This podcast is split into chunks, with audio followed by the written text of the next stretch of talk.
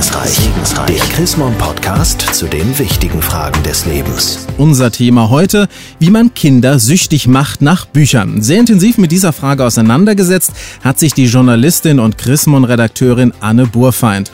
Frau Burfeind, um mal gleich sozusagen mit der Tür ins Haus zu fallen, wie muss denn nach Ihrer Recherche eine gute Einstiegsdroge für zukünftige Leseratten aussehen? Ja, die muss spannend sein und ein gutes Buch ist eigentlich ein Buch, in dem es immer um die ganze Welt geht. Da sind also gleich die großen Themen drin, Liebe und Tod, Verlust und Bindung, das sind Geschichten, die an biblische Texte erinnern oder an alte Mythen, die uns vertraut sind. Und das haben wir eben einfach gern, dass uns etwas begegnet, was uns gleichzeitig neu und vertraut ist. Und Kinder mögen es auch, wenn es gleich so ein bisschen um Liebe geht? Kann ja auch Mutterliebe sein, Vaterliebe, Familienliebe. Klar mögen die das. Kinder mögen Liebe.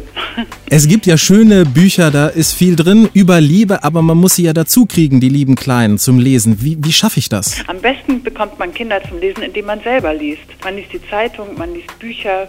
Kinder, auch kleine Kinder müssen sehen, dass Lesen zum Alltag gehört, dass das nicht nur Arbeit macht, sondern Entspannung ist und Spaß macht. Und muss ich dann selber auch ein bisschen aktiv werden? Reicht das nur das Vormachen oder muss ich dann auch mal sagen, Mensch, guck doch mal hier? Ja, klar muss man auch vorlesen oder gemeinsam mit den Kindern Bücher anschauen, Bilderbücher blättern und über die Bilder reden. Die Dinge benennen, wenn die Kinder noch ganz klein sind, der Apfel, der Ball, die Birne, das finden Kinder klasse. Sie haben schon gerade gesagt, wenn die Kinder ganz klein sind, in welchem Alter sollte ich denn damit anfangen, sie zu interessieren für das Buch? Ja, eigentlich von Anfang an. Auch Kinder, die ein Jahr alt sind und anfangen zu sehen und zu verstehen, tun das gern mit Hilfe von ganz einfachen Büchern. Da geht es ja dann nicht nur ums Lernen und Lesen, sondern auch darum, was gemeinsam zu erleben. Das Kind hört eine Stimme und spürt Zuwendung.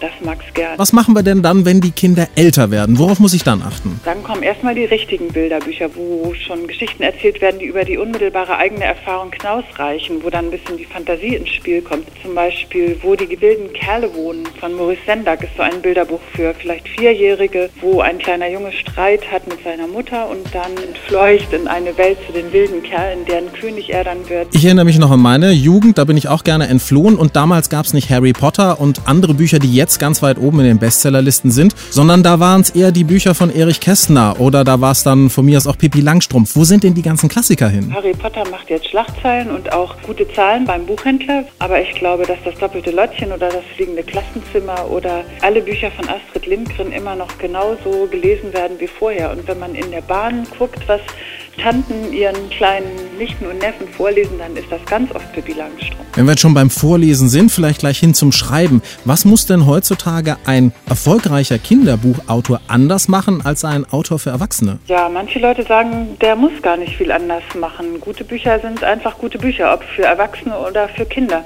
Und da ist sicherlich was dran, denn man darf sich nicht weniger Mühe geben für Kinder als für Erwachsene. Andererseits würde man ja einem Zweijährigen kaum die Buddenbrooks in die Hand drücken. Wenn Sie noch einen Tipp für uns haben, was wird das nächste Kinderbuch sein, was Sie vielleicht verschenken? Das wird wahrscheinlich eins sein über Nattern oder Schlangen, denn mein kleiner Neffe wünscht sich eine Natter zum Geburtstag. Die kriegt er dann von meinem Mann und ich werde ihm ein Sachbuch dazu.